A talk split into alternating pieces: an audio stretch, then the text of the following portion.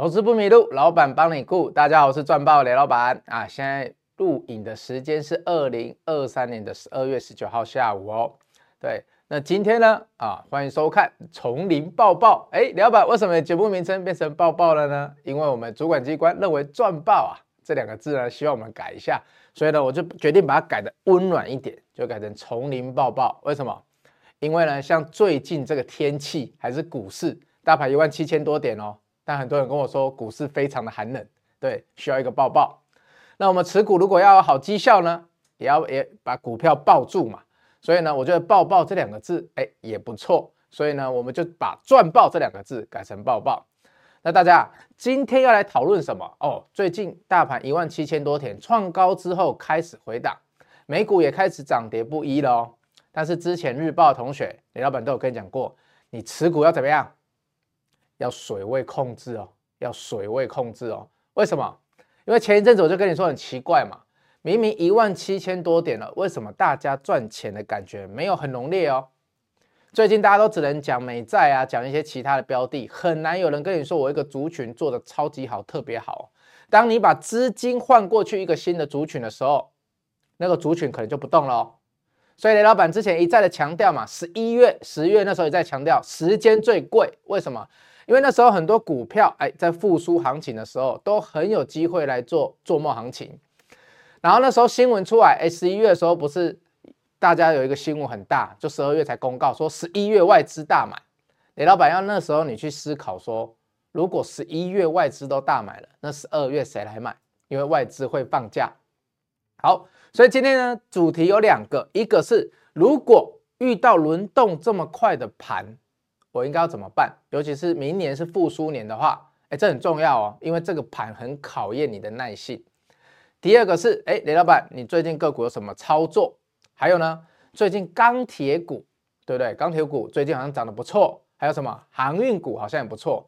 那回到第一个 issue 啦，我轮轮动这么快，我要怎么样来看待这个产业的循环？所以这是我们今天节目的重点哦。首先，我们还是来看一下哈、哦，今天的新闻，哎，晨间新闻，雷老板帮大家抓了。我之前一直有提过嘛，我们的金宝啊，它泰国这边啊，我我说未来会很多人跟你说有泰国厂，那金宝怎样？它旗下的泰金宝最近的募资也募款完成了哦，有募款完成代表什么？代表找得到投资人哦，所以这是一个非常正向看待的事情哦，而且他们整个集团里面也减少了财务成本四点八六亿元哦，所以呢，法人正向看待中长期的展望嘛。那我就说过了，金宝这个从底部上来十趴的股票，它就是可以跟它怎样，跟它去做一个正向的产业循环。所以你买的低，你就不用害怕。你如果早一点时间进来买的低，你就不用害怕。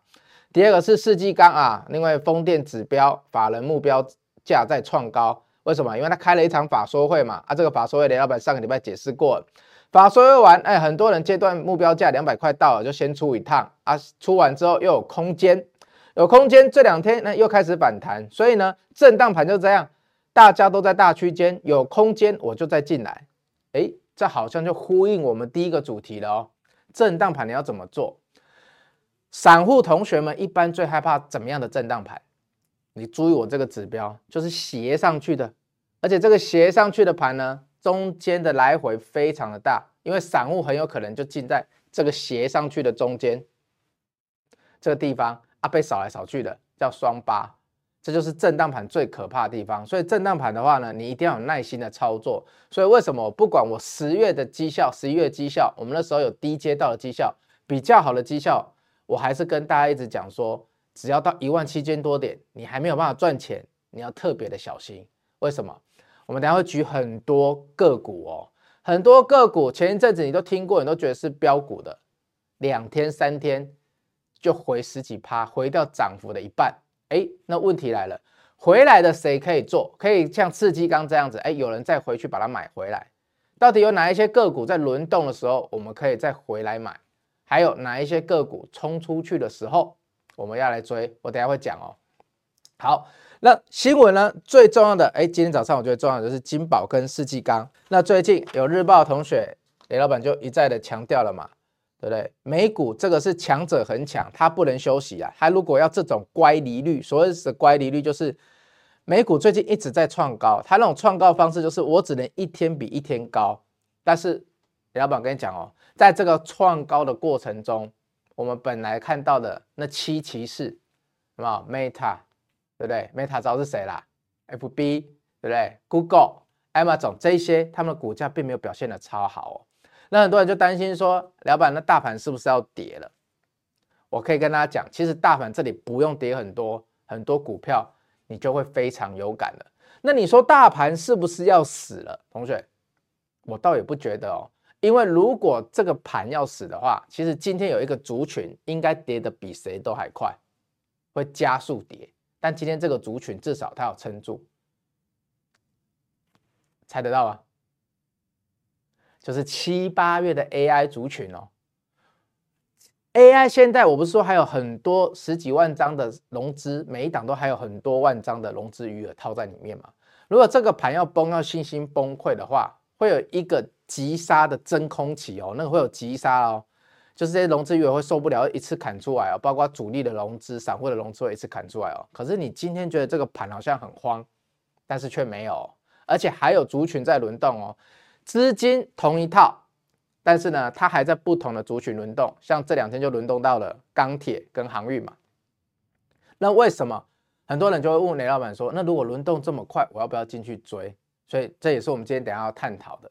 好，那第一，这接下来呢，我来看一下一张，来，同学你看一下，这就是我讲的产业轮动哦。最近的航运、口罩、钢铁，哎，你不要看口罩这两天又涨很凶哦，我等下一档一档开给你看好不好？我们就看一下。一三二五的恒大，所以呢，轮动盘的时候呢，你如果速度不要快，雷老板劝你不要乱追哦，因为乱追你可能都追在半山腰哦。同学，你还记得吗？十二月初的时候，十一月底的时候，那时候大陆有没有感冒？就像雷老板今天声音一样，哇，这两天六日台北有够冷的，结果回到台中又变温暖了，所以这温差太大，跟股市一样，这股市温差大不大？你自己说，咻一下就上去。然后一下子就跌回一半哦，超过最近很多族群都这样哦。这个是什么？这是什么族群？这是口罩族群哦。然后今天又涨停哦。按、啊、你追的时候一定不会追这三根嘛？按、啊、你一定会追在这附近嘛？啊，我那时候我跟你说，如果你追，你就技术线走，你有吃到一两根就好了。所以，我我不觉得这个族群你要很认真看，因为如果你你这边追了，你后续看到这个你会受不了。已经受不了的啦，你会砍出来了，然后这里又要给你拉上去。啊，你以为做口罩族群这样吗？同学，没有哎、你看这个也是口罩族群哦。最近的资金轮动快就这样哦。你只要追太慢哦，啊，大概追都追在第三根哦。好，你觉得追第三根没什么。好，同学，这个是什么族族群？你看一下，网通哎、网通十二月初的时候你也说网通族群很强啊，现在网通族群也吃回来一半了、有看到了哦，吃回来一半哦，所以雷老板为什么我在带什么叫产业轮动？你看这个字义，整段快吃完了，过高哇！你想说哇，熬了这么久，过高要漂亮了，整段要吃完了哦。啊，我们的重点，同学你看一下我们的重点，也吃掉三分之一了哦，有的已经吃快二十趴了，超过三分之一了。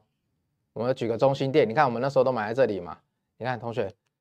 这个轮动很可怕哦，这轮动在回档都是连续黑 K 哦。你刚刚看的网网通也是连续黑 K 哦，你刚刚看的口罩股也是连续黑 K 哦。所以为什么我劝大家现在不要追太急？因为这一些族群出来的时候，那两那两天的新闻哦，每个的新闻都讲得超好的。大家如果回去回想一下啊，最近钢铁的新闻跟航运的新闻也讲得超好的哦。我不是跟你说不能追哦，而是你要想哦。明年复苏是一整年哦，明年复苏是一整年哦。那如果是产业循环股的话，它怎么样复苏？它的基本面怎样复苏？其实不是我们人为可以判定的嘛。我常讲嘛，公司的股价在一个礼拜之内来回三四十趴，但公司可能都在往复苏的方向走啊。长隆最近海运涨了一下三四十趴，你觉得那个报价能立马反映在这个月或者是这个礼拜的业绩上吗？不会哦，同学不会哦，只是大家在发想而已哦。所以复苏盘就是资金一直往，为什么这个盘已经可以涨到一万七千多点了？因为同一套的资金不停的跑去更低基期的族群。好，你说什么叫低基期的族群？你看哦，钢铁不过就这几天哦，钢铁在过去半年来的复苏，它有多低迷？我们从第三季第第三季底之后，我们就开始说在复苏了。可是你看，钢铁从九十十一，它几乎都没有动过，哎，它几乎跟复苏完全没有关系，哎，然后就在三天之内就涨了二十趴，哎，所以你现在可以感受到吧，就是说资金它会一下子从。本来涨多，短线涨三四成的股票，它会赶快怎么样？再跑去一个基期更低的、筹码比较少的、比较不乱的地方去窜哦。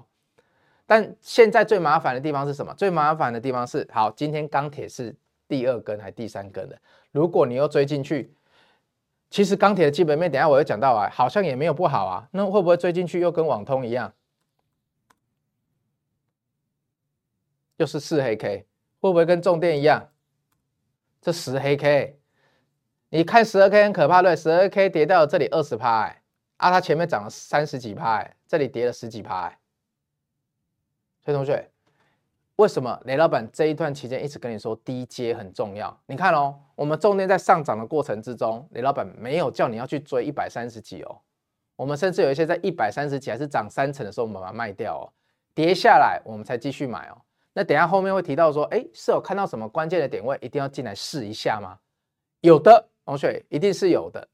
但是呢，也因为族群轮动的关系哦，这一次的轮动跟雷老板过去的经验比较不一样的地方是，一是轮动的非常快，二是呢，当资金从族群 A 跑到族群 B 的时候，A 会像龙化一样哦，资金完全不守哦，它会一下子。好像钱都不在这个族群一样，马上跑到另外一个族群哦。以前是会哦，以前是那个回档，就是回个两三天，有没有撑住拉平？那现在还没有，所以接下来这些强势的族群怎么做？来，你会问我做网通还是钢铁未来有回档了，还是航运未来有回档了，重电未来有回档了？你要怎么做？而且我问你，你要怎么做？你现在对这些股票的基本面你都没有看好哇？没有不看好哦。对不对？不然你之前不会想追嘛？你现在一定是看好它的基本面的。那我就问你的同学，你要怎么做？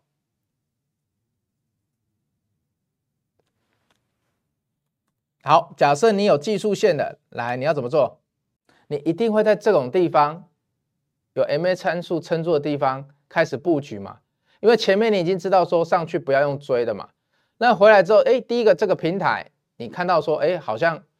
只有一个支撑不够，所以你到这个支撑你会想要布局嘛？所以我们预挂单的时候，我们就预挂在这附近嘛。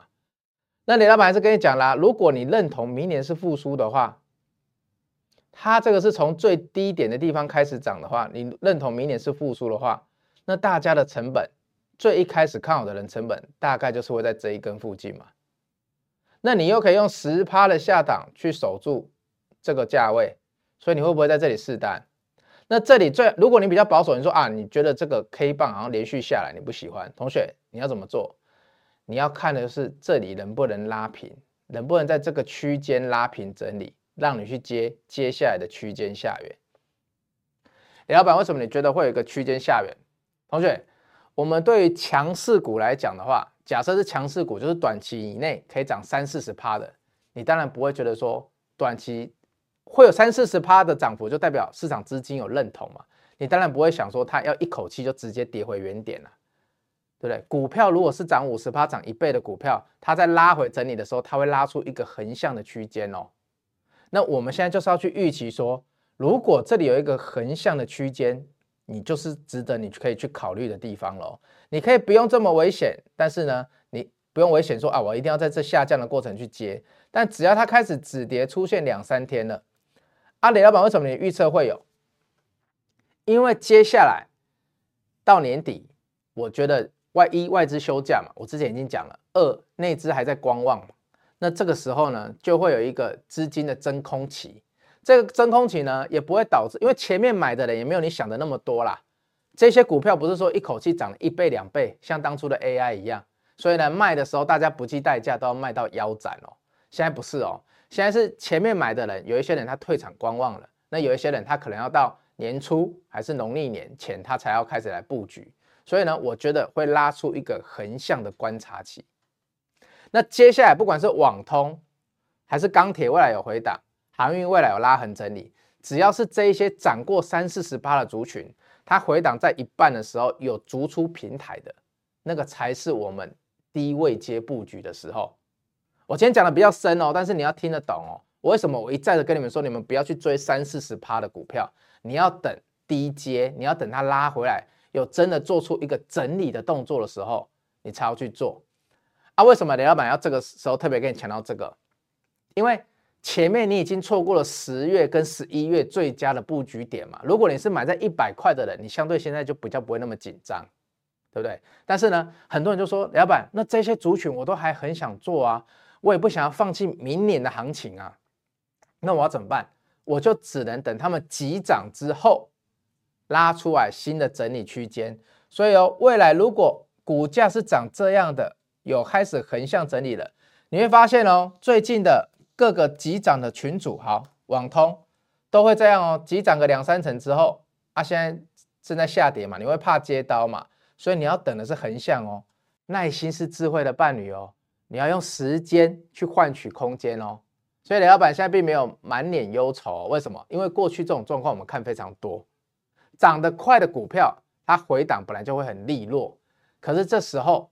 差别就是在它回档的时候，它逐出一个怎么样的形态，让你敢去接？有没有一个很好的防守点，让你敢去接？因为十月跟十一月的股票，你买的时候，来，我们再来看，我今天用比较多的例子。你看，十一月跟十二月你买的时候，都是那个股票才刚开始要涨的时候，比较不会是买在这种回档点。我们那时候很多股票都是买在刚起涨的时候。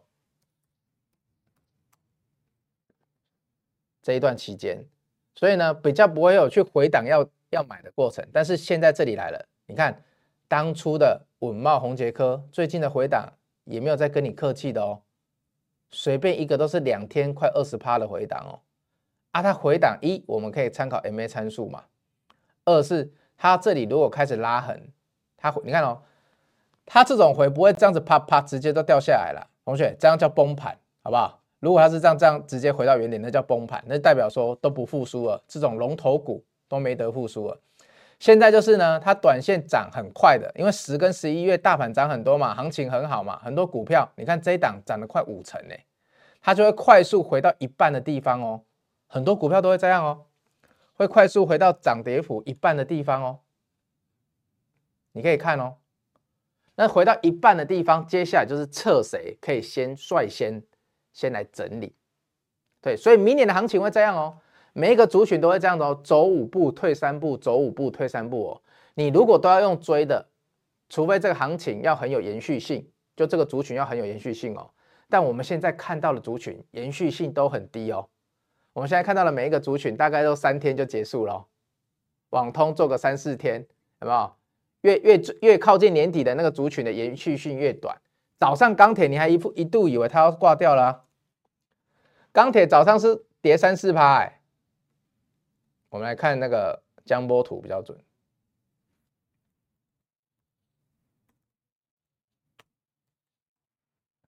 好不好？钢铁早上是都全部都跌下去的哦，接近午盘才拉起来了，所以昨天很多人买钢铁的人早上也是吓吓到了，会想说会不会跟其他族群一样，好不好？只开高个一两天，然后又要回档了，所以这个时候你会变得非常难做哦。但这个时候你要开心，为什么？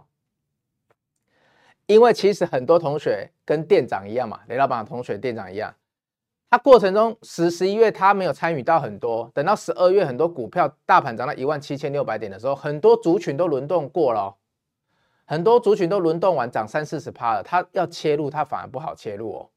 但这个时候如果很多涨过的族群，涨过的族群代表什么？同学？涨过的族群代表市场上曾经有资金认同这个族群要复苏，你要先有这个观念。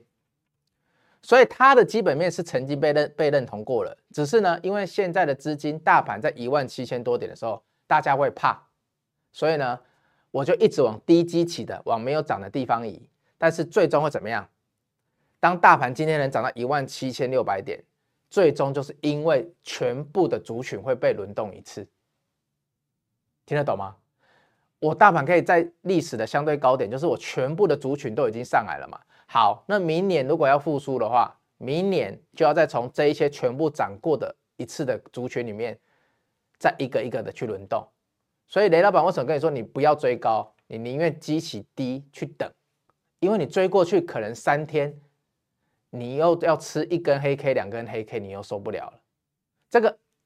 很难用言语短时间跟你形容，但是我觉得我今天要趁这种大盘不好的时候，一定要跟同学好好的来聊一下这一段，因为这个真的才是操盘人的心法。李老板过去十几年来，为什么我们可以每天操盘，每天被盘操，就是因为我们很常去面对这种状况。散户都这样了，涨两三天了，觉得不进去，好像这一根我不做不行了。但是你只要遇到最近这种盘，你就是被扒死，你会被盘扒到没有信心。可是操盘人会知道说，因为资金到了年底延续性不足，所以我一定要等到强势股回档的时候，我确认基本面没有问题，我再来去介入。这就是差别，同学你懂吗？这就是差别。好，所以呢，如果你对这个更有兴趣，我们。二零二四年的第一堂课，我觉得时间点非常好，就是这样，因为到时候很多族群都轮动过了嘛，你就会来问雷老板说，那二零二四年的时候，我们到底要做怎么样的股票？同学，你应该心里都有这个想法吧？二零二四年如果全部族群都涨过了，大盘还在一万六千点、一万七千点相对高点，我好多股票看似很便宜，可是大盘指数又好高，我要怎么选？那这我觉得这就是我们二零二四年第一堂课，那时候可以好好来讨论的议题。因为我跟你讲，到时候一定全部的族群都涨幅超过三四十趴过一次。那都涨三四十趴过后呢，回档的时候我们要看什么族群？就看谁第一季基本面先复苏喽。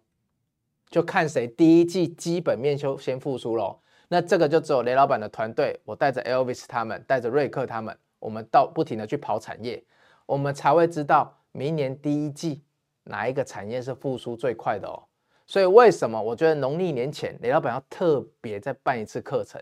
就因为我知道今年的过年在二月嘛，相对你看哦，外资现在放假，明年一月内资也在想说要放假，所以呢，十二月中到明年的一月会是相对的资金空窗期，很多股票会上上下下的，会让大家受不了。所以在这个时候，如果你想要抱股过年，你一定要有一个强烈的理由吧。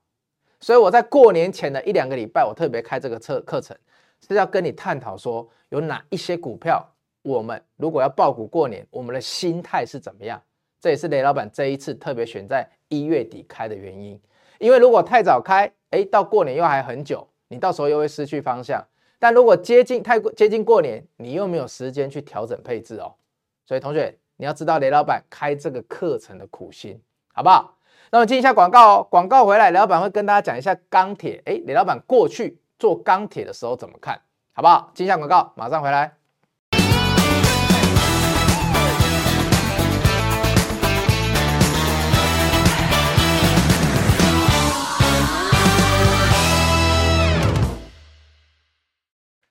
同学，今天再要原原谅一下雷雷老板哦，因为我在讲解的过程中，我不停的要抑制我的那个。鼻涕从我的那个鼻腔流出，对，所以我一直在跟那个我的感冒抗拒，所以我今天可能会比较没有精神一点，因为我会比较有点发散。好，那大家都稍微担待一下，而且今天讲的东西呢，老实说了，我觉得含金量比较高，但是适合你们多看几次。我这里插播一个东西，你还记得我前几天那时候我出掉小赚景硕的时候，我那时候跟你说为什么我觉得景硕要出吗？我不知道你们还记不记得？哎，我跟你说，因为它是那个被 ETF 剔除成分嘛，我说投信会有一个礼拜的期间可以卖它，所以同学你看这里，好在在那时候我没有走，你看你说中心店什么股票连续黑 K，连这种几乎没什么涨的公司，它也可以连续几天。一二三四五六七八九，连续九天呢。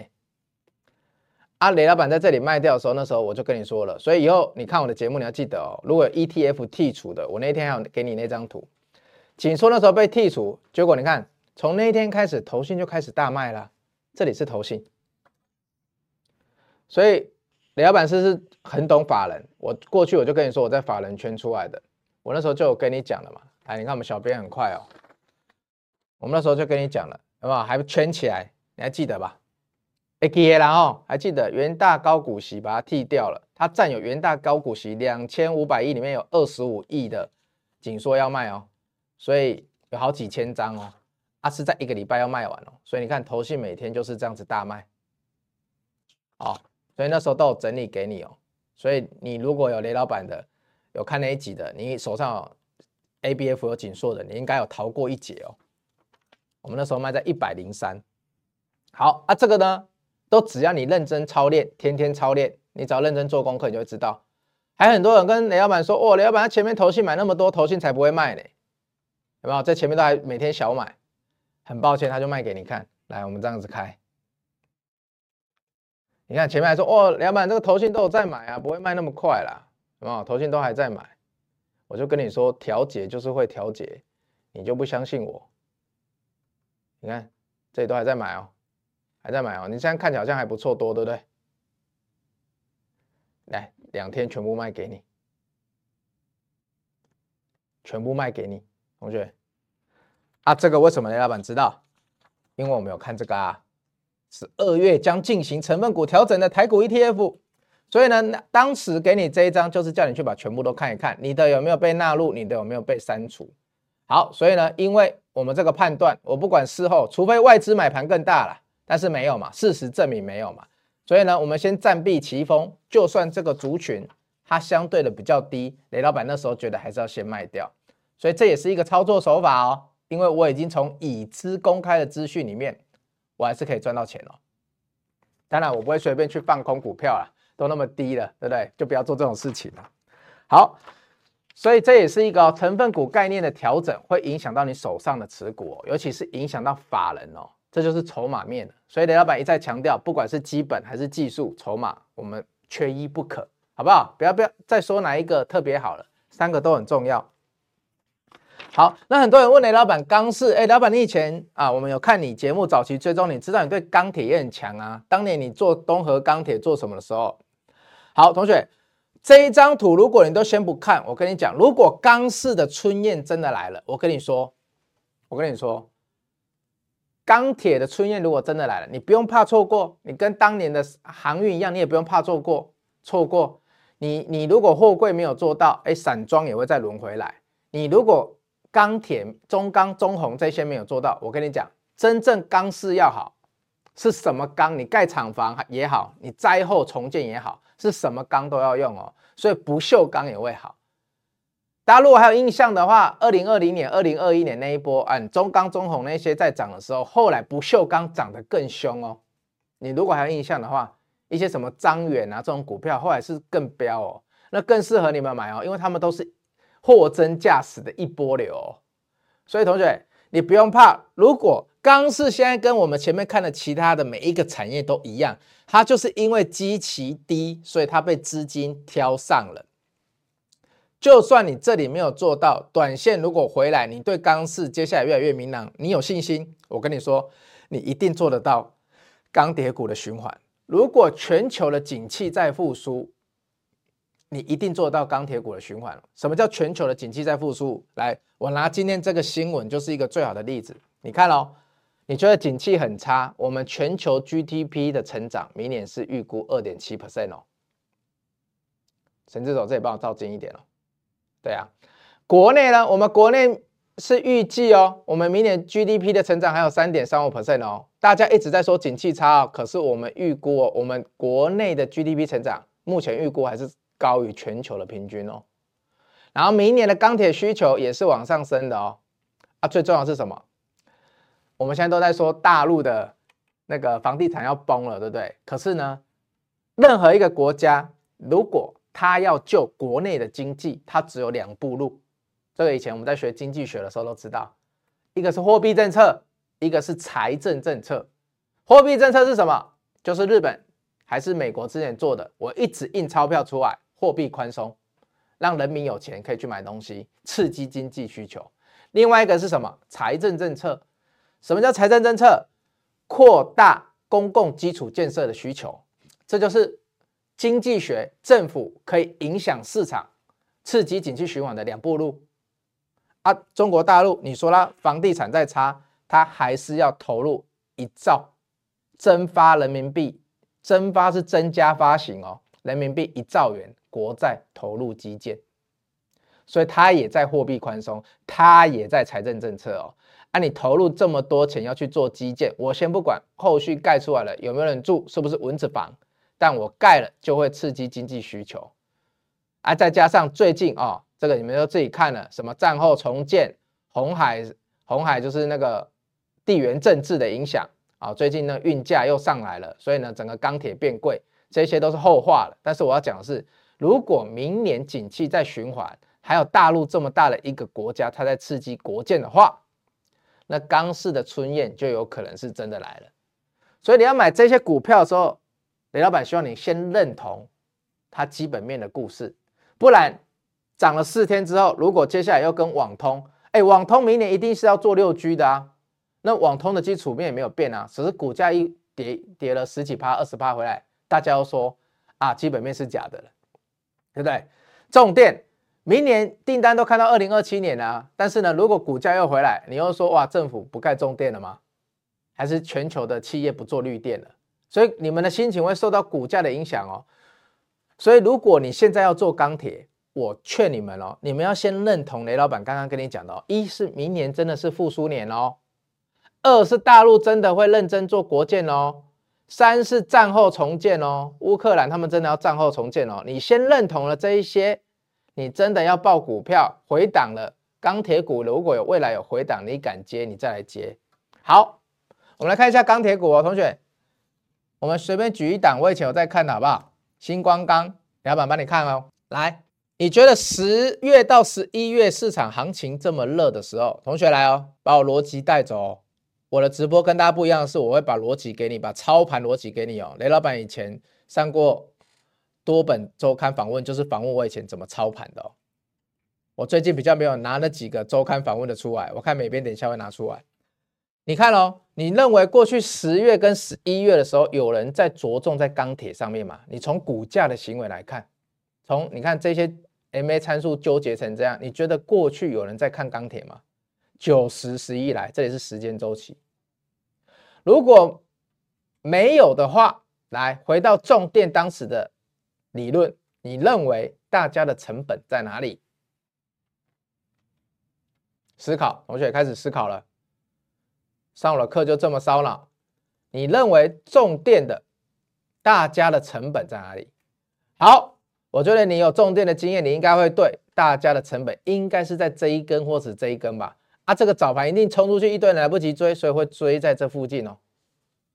所以未来相对，如果你认同钢铁最安全的时候，那是不是就是当 MA 参数上来，然后呢，股价位阶大概在这个位置的时候？对吧？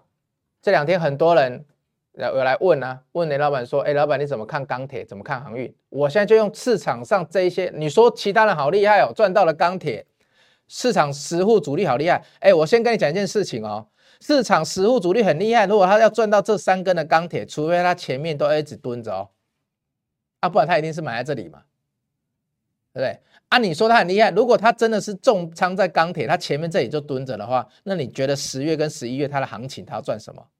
那十月、十一月，如果你跟雷老板一样，很多股票都赚了三成到五成，那是实户比较厉害，钢铁实户比较厉害，还是我们比较厉害？我先问你这个问题啊，你这个行情十月到十一这里涨不到十趴，对不对？过程这里还会被洗掉，哎，八根黑 K，那也就是说。大家好像都是这几天来看钢铁的哦。如果大家都是这几天来看钢铁的，你觉得大家成本来把这个高低点抓一抓，画个横线过去，大概就是在这个位置了吧？那你觉得未来如果有机会，你要做一个稳健的钢铁持有者，什么样的价位你应该回来接钢铁？会很难吗？以前好像都没有人跟你讲，对不对？这就是操盘手在判断市场上。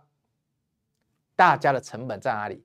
实户的成本在哪里？法人的成本在哪里？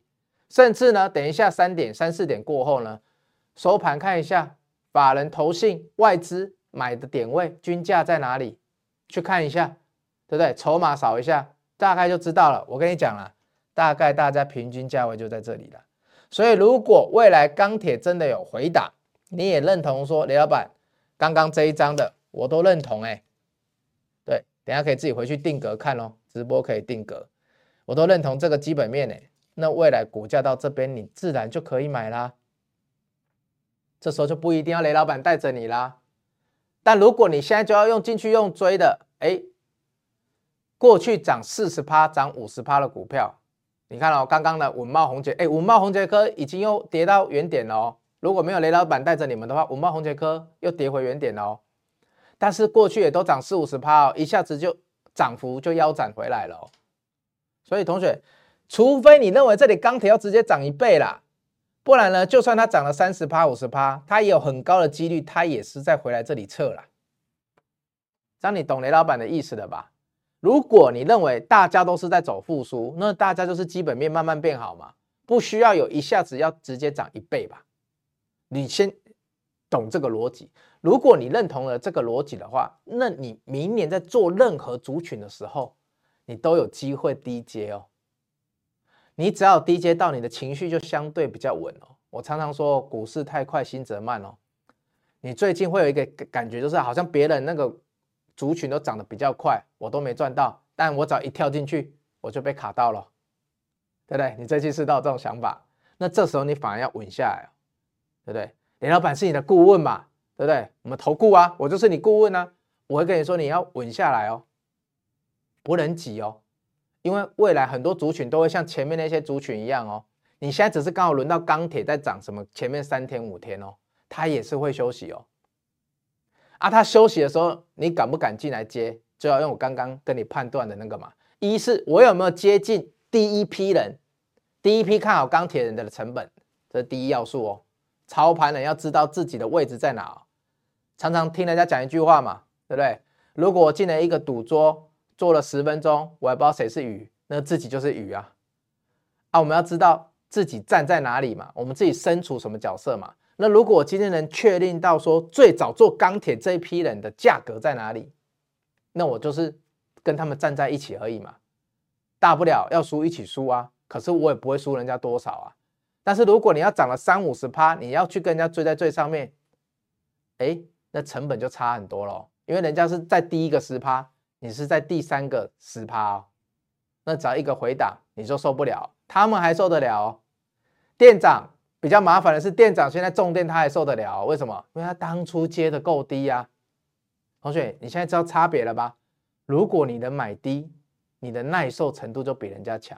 明年震荡盘的行情，你比人家赢的机会就高很多。好，所以广告回来呢，老板会再跟大家讲一下。那航运呢？航运怎么看？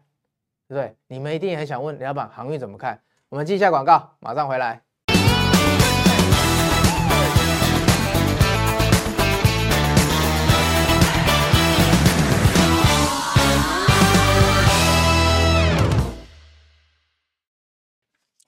好，所以同学可以看一下，这是为什么刚刚雷老板可以跟你讲那么多心法？为什么我懂法人在想什么？我知道法人在什么状况下会卖出来，因为这就是一些以前周刊雷老板上封面的时候，哎，他们我在我是操盘手的时候，他们就会来访问我嘛，所以我就会开始跟他们叙述这些我过去的经验哦。所以这是 smart 致富嘛，啊，这个是前置，对。那那时候雷老板在当操盘手的时候，就常常跟他们讲说。哎，以前我在法人业界的经验是怎么看的？遇到这个问题，我要怎么去面对？其实股票、哦，最难的是什么？最难的是 EQ 啦，都不是 IQ 啦。我常讲嘛，如果 IQ 可以决定做股票的的报酬率的话，那全台湾联发科跟台积电的人应该股票做的最好啊。但事实上不是啊，对不对？巴菲特还是那个之前他的那个伙伴蒙格，他们也不是。理工科背景，世界上最聪明的发明家出来的，所以他们两个一再的也跟你强调哦，都是 EQ 最重要哦，情绪管理，股价的情绪管理最重要。你今天遇到盘势震荡很快的时候，你要先思考说，我想要入场的那个点位，我是站在什么位置哦？雷老板今天花了三四十分钟跟你强调，跟你说，最以前我在当经理人的时候，如果盘势轮动的这么快的时候。我又追不上，那我到底要怎么样？等回档的时候进去接我看好的产业。我刚刚就是一再的强调，你要先去知道说第一盆第一一批人他们成本在哪里。不好意思，鼻涕快流出来。第一批人他们成本在哪里？我觉得这是最重要的。对，我当初在这些杂志上面的时候，他们来访问我的时候，我也是都跟他们讲这些事情。好，所以同学，如果你今天你你这个时候追航运就相对比较危险，我只能这么说。虽然说航运你要等，哎，你好像开始看得出来，对不对？同学，如果这个航运你要等，你会等什么时候？如果以十月跟十一月来讲，来，我们刚刚的故事再一次哦。你认为市场上的聪明权十十月跟十一月有进来吗？没有嘛，因为航运已经归很久了，归了半年以上了。所以他们要进来的时候，他们成本大概也是在这边哦，大概会在这里哦。那再加上航运短期已经涨了三十几趴了。如果它也是一个复苏，还是地缘政治的话，那接下来它势必会力竭嘛？那你觉得力竭的时候，会不会是这三条 MA 参数拉平的时候，会是比较符合市场上大户的成本？大家看一下哦，各位，我们买应该是看到这一根出去，因为你不会在这里蹲啊，前面十二月之前你蹲不住啊，其他股票涨太多啊，其他族群涨太多啊。你去看到航运的时候，来操盘手去看看到航运的时候，大部分都是这一根开始的，对不对？十二月初的时候，股票还蛮多族群在动的哦，所以你大概到这里会开始看，所以我我敢跟你说啊，大部分的成本会在这里了。啊，短线已经从一百一涨到一百四十五，涨了三十几趴了。你觉得它要直接一波拉到两百吗？还是有可能在一百五十几之后，哎，开始看到上？你要是这里开始有看到上影线，你就可以注意喽。上影线之后，可能就开始要拉回整理了。拉回整理要去找一个技术点的支撑哦。所以同学，今天都是很多操盘人的想法，为什么？因为只有这种震荡盘的时候，才能显出操盘人的价值。对，就我以前的经验才能帮助大家。我最不喜欢是那种一直涨的时候，我来跟大家说怎么做。我喜欢是这种盘势混沌不明的时候，有没有？我们挑出对的股票。对啊，很多人会问廖老板说：“哎，廖老板，你都已经……”刚周刊访问你的都赚到这么多钱了，为什么你要来做？因为以前我的主管跟我说，你自己赚钱不厉害啦。他跟我讲两句话，我觉得超有用的。他说什么？厉害的人只是赢很多人啦，只是赢而已啦，没有什么特别的啦，对不对？同学，如果别人赢你，考试分数赢你，你也会觉得这个人跟我什么关系嘛？可是他跟我讲哦，他说有价值的人可以影响很多人。哎，我听完雷老板就。心有戚戚焉，就像我们台湾常讲嘛，有价值的人他可以帮助很多人嘛。你你有能力，你要帮助人才有价值啦。所以雷老板就很喜欢去分享这些事情，对不对？所以你们以前会跟着我的铁粉就是这样子来的嘛。那分享着分享着，有一天我看了那么多生意，我就会觉得说，我也来经营一个生意看看啦。我们看了那么多公司，所以我叫雷老板嘛，我喜欢看生意嘛。每一个股票后面都是生意啊，对不对？那我今天自己要来经营生意啊。可以影响很多人啊，这就是雷老板的初衷啊！我觉得这个才有趣，而不是说啊，我跟你讲，我赚很多钱了，我很厉害，这样哪有什么厉害的？这样你们看我，你们跟着我要干嘛？重点是我把我的东西，以前老师不是都说了吗？你这一题会了以后，你要去教同学，你才是真的会，对？我现在就是在把我以前的经验转给你，所以我今天要教你们思考，就一个大重点而已。你觉得这个盘势轮动很快，很多族群我都没有做到。我又很想做，你说你不想做骗人啊？你看人家赚钱都想赚嘛。那未来什么样的状况我可以回来做？所以雷老板今天要教你的是第一性原理，就是说我要先去思考说，等到股价回来的时候，我是不是站在当初那一群人最厉害那一群人，最早发现这个族群的那一群人的身边嘛？你的平均就是你身边一群人的平均嘛，对不对？啊，如果这一群人这么厉害的人，他进在这种价位。你又跟他一样看好啊？你这时候进你就相对安全嘛，除非整段跌回来嘛。如果从这里整段跌回来，我跟你讲啦，一开始进的这些人他也都赔钱了。那这些人已经是长期股市会赢钱的人呢。你觉得你跟这些人站久了，长期站久了，你觉得你会是赢钱的人还是输钱的人？对，我讲的这么白了，你还听不懂？对，你长期你身边如果都是比你厉害的人，你觉得你长期你这个人的成就？会是不好的还是好的？简单来讲，你长期就是这群人的平均嘛，就是这么简单嘛。如果你能跟雷老板一样，长期都知道，当一个股票开始涨的时候，这些人的成本大概进在哪里？厉害的人成本大概进在哪里？你长期去跟这些人站在一起，只要今天股票趋势是对的，你觉得你会赚钱还是赔钱？就像你来当我的会员一样嘛。你长期觉得雷老板的选股比你厉害，你如果今天有两个雷老板、三个雷老板，身边都是雷老板这种会选股的，你觉得长期你从这些人手上挑到了股票，又知道他们价位之后，你觉得你是赚钱还是赔钱？所以逻辑就这么简单而已。可是很多人就是没有把它想透哦，好不好？所以同学，航运也是这样看喽，钢铁也是这样看喽，未来的重电也是这样子看喽。所以你有落后吗？没有落后，你只要有耐心，你都会等到一个良好跟高手一样的价位哦。没有的话，这个族群没有，我们就再找下一个族群。为什么？最大的原则就是你相信明年是复苏年嘛。你如果相信明年是复苏年，族群都做尾料嘛啊，不然为什么现在资金还会一直往低族低基期的族群跑？为什么钢铁？为什么银建？对不对？金融为什么最后面都会还继续涨？航运还会继续涨？因为低基期的股票还在轮动啊啊，就看什么时候再轮回来而已啊，懂了吧，同学？我知道有点难，但是今天这一集你可以回去审视一下。对，雷老板想要跟你讲一下，说。到底操盘人他的思维是什么？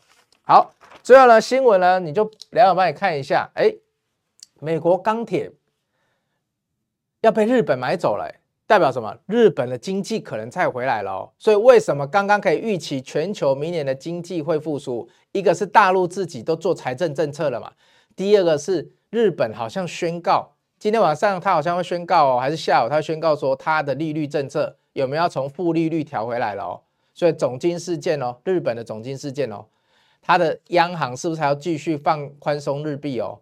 有机会日币的利率不会再是负的喽，所以代表日本的经济回来了。如果日本的经济回来了，你看他又去做以前一样的事了。日本以前就去买人家的洛克菲勒大楼嘛，买完以后就开始不好了嘛，因为那时候怎样？那时候日本的经济太强嘛。这一次日本的经济又回来了。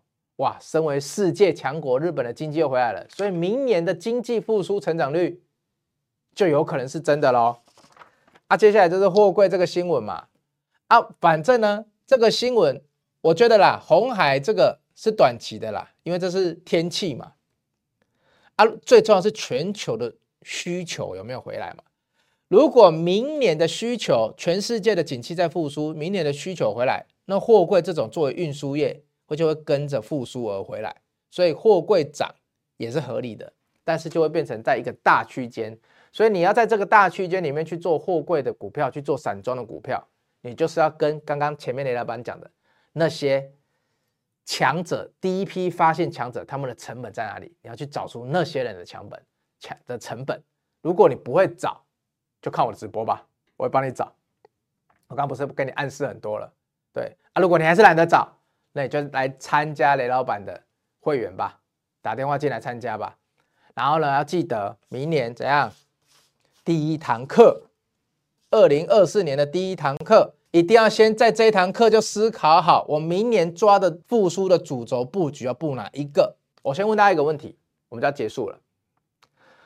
如果明年是复苏年，然后。全部的族群都会再轮涨一次好了，全部的族群再轮涨一次，每个族群都再涨个五成到六成，就跟今年一样好了，下半年一样。同学，你能不能在明年你投入到股市的资金，能不能赚个三十趴到四十趴？最重要的就是你的持股的涨幅能不能有三十趴到四十趴？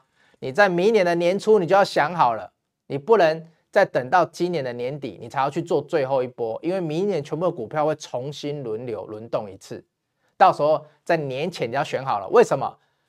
因为我刚才一直在跟你强调，一月的时候内资就会放假，内资放完假之后，等到过年回来，他们要开始建仓了。他们如果要开始建仓了，那时候就是要布局好他们要建仓的股票了。所以雷老板的团队在过年期间一样是天天操练哦。对啊。我每天早上发给你的扣讯，我在前一天跟当天早上六点多我起床，我就要想好我要发什么扣讯给你了。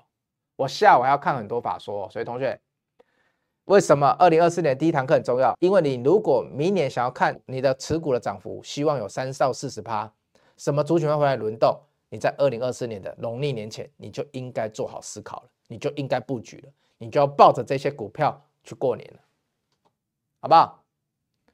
如果认同今天的节目的话，麻烦帮我怎样订阅、分享、按赞哦。哎，好像顺序讲反了。然后大家记得哦，我们从这一集开始，我们的节目呢受主管机关的要求，所以我们这一集开始，我们的节目叫做“从零抱抱”哦，好不好？今天节目到这边，喜欢的观众朋友，麻烦帮我订阅、按赞、分享出去哦。投资不迷路，老板帮你顾。我们明天见，拜拜。